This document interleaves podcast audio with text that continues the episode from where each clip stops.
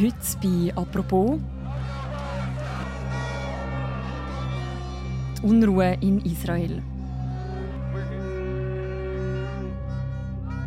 160.000 Menschen sind in den letzten Tagen in Israel auf die Straße gegangen. Sie lehnen sich auf gegen eine Reform, die die Macht vom obersten Gericht in Israel einschränkt und damit der rechtskonservativen Regierung von Benjamin Netanyahu in die Hand spielt.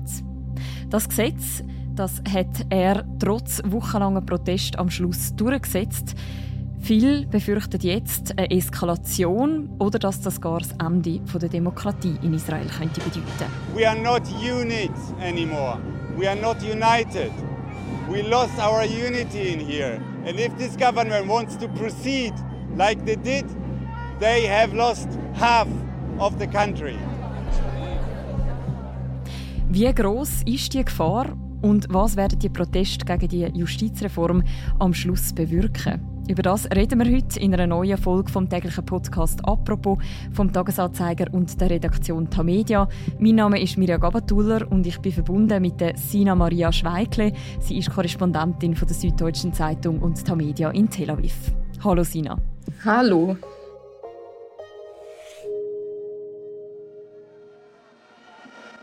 The streets of Israel were soaked in anger moments after one of the most contested laws in the country's history was passed. Sina, welche Szenen sind dir in den letzten Tagen in Israel auf der Straße begegnet? Also ich war in den vergangenen Tagen auf den Protesten in Jerusalem und in Tel Aviv und was man da sehen kann, sind auf jeden Fall Menschen, die wütend sind, die Angst haben und die sich für die Demokratie in ihrem eigenen Land einsetzen. Es wurden Feuer angezündet auf den Straßen. Es wird getanzt. Es wird auch viel geschrien. Die Slogans da sind Demokratia und Bouchard, was so viel heißt wie Schande, die gegen die Politiker eben das schreien. Man hat aber auch gesehen, dass es von Seiten der Polizei auch ein härteres Durchgreifen gab gegen die Proteste. The security forces using a van. Are unprecedented scenes. Wer sind die Menschen, die bei diesen Protesten anzutreffen sind? Wer ist da beteiligt?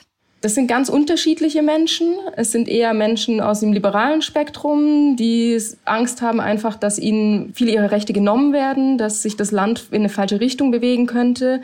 Es sind Menschen dort aus der Tech-Industrie. Es sind Menschen dort, die sich für LGBTQ-Rechte einsetzen. Es sind Reservisten da, die ihren Dienst verweigern wollen sollte die Justizreform vorangetrieben werden was in einem Land wie Israel in dieser Region natürlich auch ein großer Faktor spielt, ein großer Sicherheitsfaktor spielt. Auch ein Anti-Besatzungsblock-Protest ist mit dabei. Also es sind ganz unterschiedliche Menschen dort, die für unterschiedliche Rechte sich einsetzen. It will take us a month, a year, five years. We will never give up until the end. Israel will be a democracy. This is the most important thing I have done in all my life while living in Israel. I came from Argentina, from a dictatorship. Okay? And we won't let these people to take our freedom, our justice and our democracy. Und von welchen Dimensionen reden wir da? Am vergangenen Samstag waren rund 160.000 Menschen laut Veranstaltern dort. Also es sind schon große Demonstrationen. Am Donnerstag war auch eine Demonstration in Tel Aviv, die war ein bisschen kleiner, da waren tausende Menschen dort. Es war ein Protestzug diesmal, war ein bisschen ein anderer mit den Menschen, mit denen ich gesprochen habe auf den Demonstrationen, die waren nach Montag, also nachdem dieses erste Gesetz oder eines dieser Gesetze umgesetzt wurde oder gebilligt wurde, die waren auch geschockt und in einer Art Schockstarre. So habe ich es jetzt gehört oder so haben sie es mir erzählt, weil sie es nicht glauben konnten, dass sie es trotzdem vorangetrieben haben, trotz dieser anhaltenden Proteste. Die Menschen gehen seit 30 Wochen auf die Straßen. Das ist schon eine lange Zeit, jeden Samstag, manchmal auch Donnerstag und Samstag, manchmal auch zwischendrin. Die wachen jetzt gerade wieder auf aus dieser Schockstarre und kommen jetzt wieder zu den Protesten.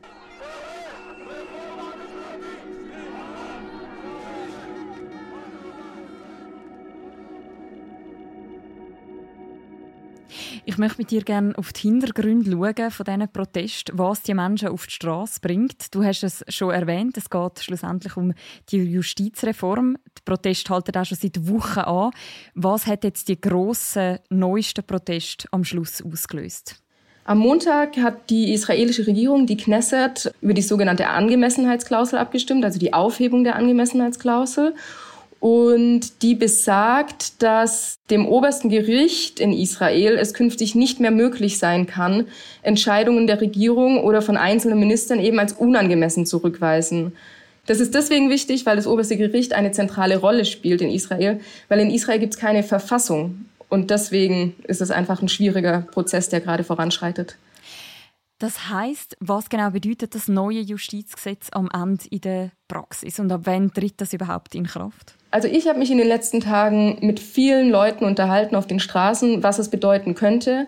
Vielleicht ist es am besten zu erzählen, was es für den einzelnen Menschen bedeuten könnte. Ähm, ich hatte mich mit Frauen unterhalten beispielsweise, die Angst haben, dass sie unter dieser rechtsreligiösen Regierung, die jetzt eben Israel ähm, hat, dass ihnen die Rechte weggenommen werden könnten, die sie schon hatten. Das oberste Gericht hat sich eben dadurch, dass es keine Verfassung gibt und so weiter, wurden über das oberste Gericht auch Gesetze erlassen, die auch unter anderem die Frauenrechte schützt.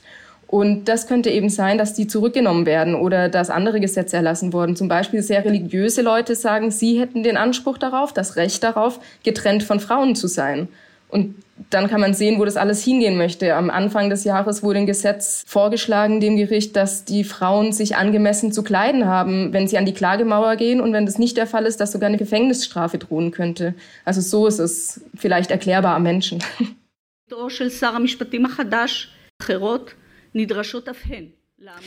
Du hast dich auch mit der Rolle der Präsidentin vom obersten Gerichtshof auseinandergesetzt, Esther Chayut.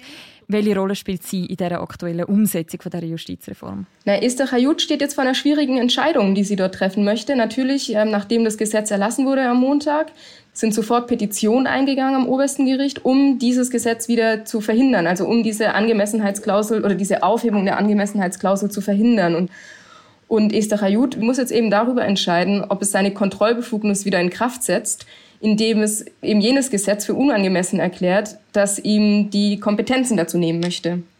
Genau. Mhm. Und das Verfahren dagegen soll im September beginnen. Also die nehmen sich jetzt Zeit. Die Knesset hat jetzt gerade auch Pause bis zum September. Und im September will dann das oberste Gerichtshof eben auch damit beginnen, ähm, ob sie eben diesen Schritt gehen wird, und diese Petition eben nimmt oder nicht. Und wenn es dann eben soweit ist, dann schlittert das Land so ein bisschen in eine Verfassungskrise, obwohl es nicht mal eine Verfassung hat, weil dann müssen sich die Leute entscheiden. Also gehen wir jetzt mal davon aus, das Gericht sagt, nein, ähm, das ist nicht okay und sie ziehen das zurück. Dann müssen sich die Menschen eben entscheiden, folgen sie dem Gericht oder folgen sie der Politik.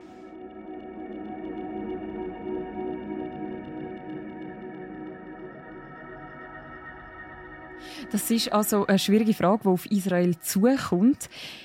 Du hast es vorher schon angesprochen, die Proteste gegen den Plan von Ministerpräsident Benjamin Netanyahu zu der Justizreform, die halten ja schon seit Wochen an. Es gibt viel Kritik an dem Vorschlag und trotzdem hat er es jetzt am Schluss durchgezogen. Wieso hat er an dem festgehalten? Warum hat er die Reform gegen alle Widerstände durchbringen?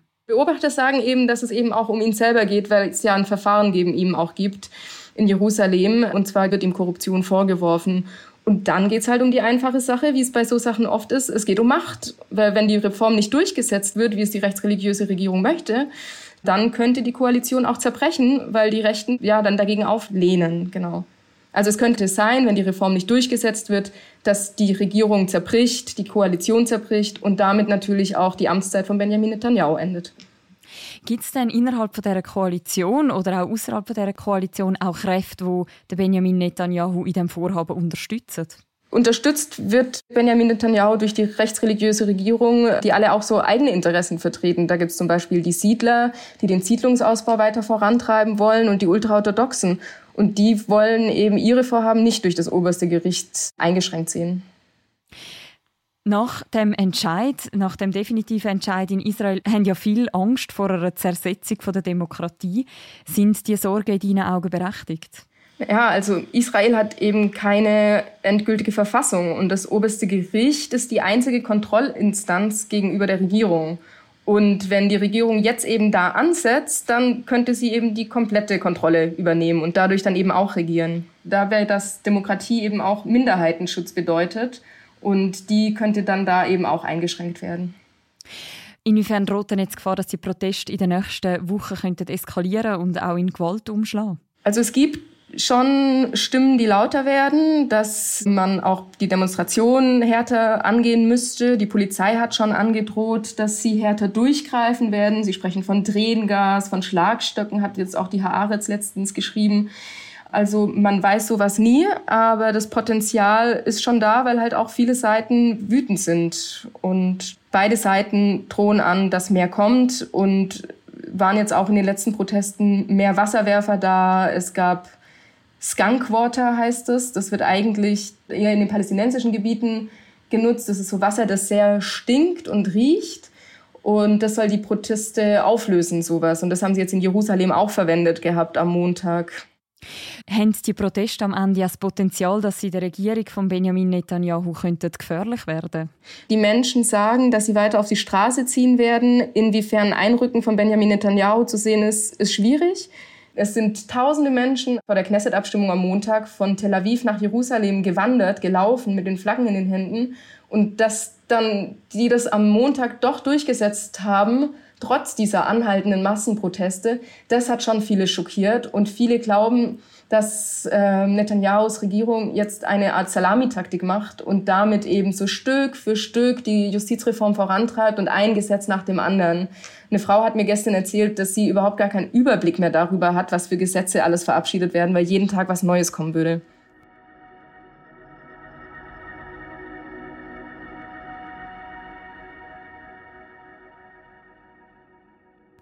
Du hast beschrieben, dass alles so zuläuft auf eine Art Verfassungskrise und dass es eine Art Kräftemessen gibt zwischen der Regierung auf der einen Seite und den Protest auf der anderen Seite. Wenn ich dir so zulasse, stand heute, Wer sitzt aktuell am längeren Hebel?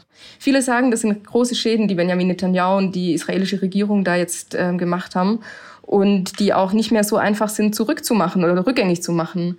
Viele Menschen haben auch Angst, dass die Wirtschaft darunter leiden wird, wenn die rechtsreligiöse Regierung weiter mit der Justizreform voranschreitet. Und naja, das ist jetzt auch keine so unbegründete Angst. Auch der ehemalige israelische Zentralbankchef ähm, hat davor schon gewarnt.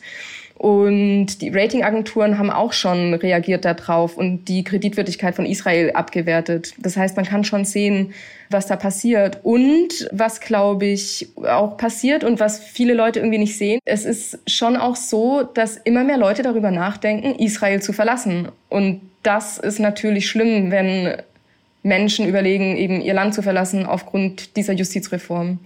Deswegen, wer am längeren Hebel ist, weiß ich nicht. Aber die Demonstrationsbewegung ist schon enorm und was da passiert, ist groß auf jeden Fall. Hat das Ganze auch politische Reaktionen hervorgerufen, gerade von den Verbündeten von Israel, zum Beispiel die USA? Ja, die USA und Berlin beide haben sich schon gemeldet und ähm, haben durchklingeln lassen und eben davor gewarnt, dass Benjamin Netanyahu damit vorantreibt oder dass, dass die Regierung damit eben weiter fortschreitet. Also es bleibt nicht unbeobachtet, was hier gerade passiert. Sina, es gibt unterschiedliche Hintergründe, aber auch in Polen oder in Ungarn hat man beobachten, dass autoritäre Regierungen versucht haben, das Justizsystem zu verändern zu ihren Gunsten. Warum ist gerade die Justiz so angreifbar? Weil es einfach ein wichtiges Element in einer Demokratie ist. ähm, mein Kollege Stefan Cornelius, der hat da letztens auch einen Artikel darüber geschrieben und er hat darin geschrieben, wenn ein Rechtsstaat seinen stärksten Instrumente beraubt wird, der Unabhängigkeit der Gerichte und der Durchsetzungsfähigkeit der liberalen Rechtsordnung, dann fällt er in sich zusammen. Und ja, das fasst das eigentlich alles ganz gut zusammen. Vielen Dank für die Einordnungen nach Tel Aviv. Sehr gerne und viele liebe Grüße in die Schweiz.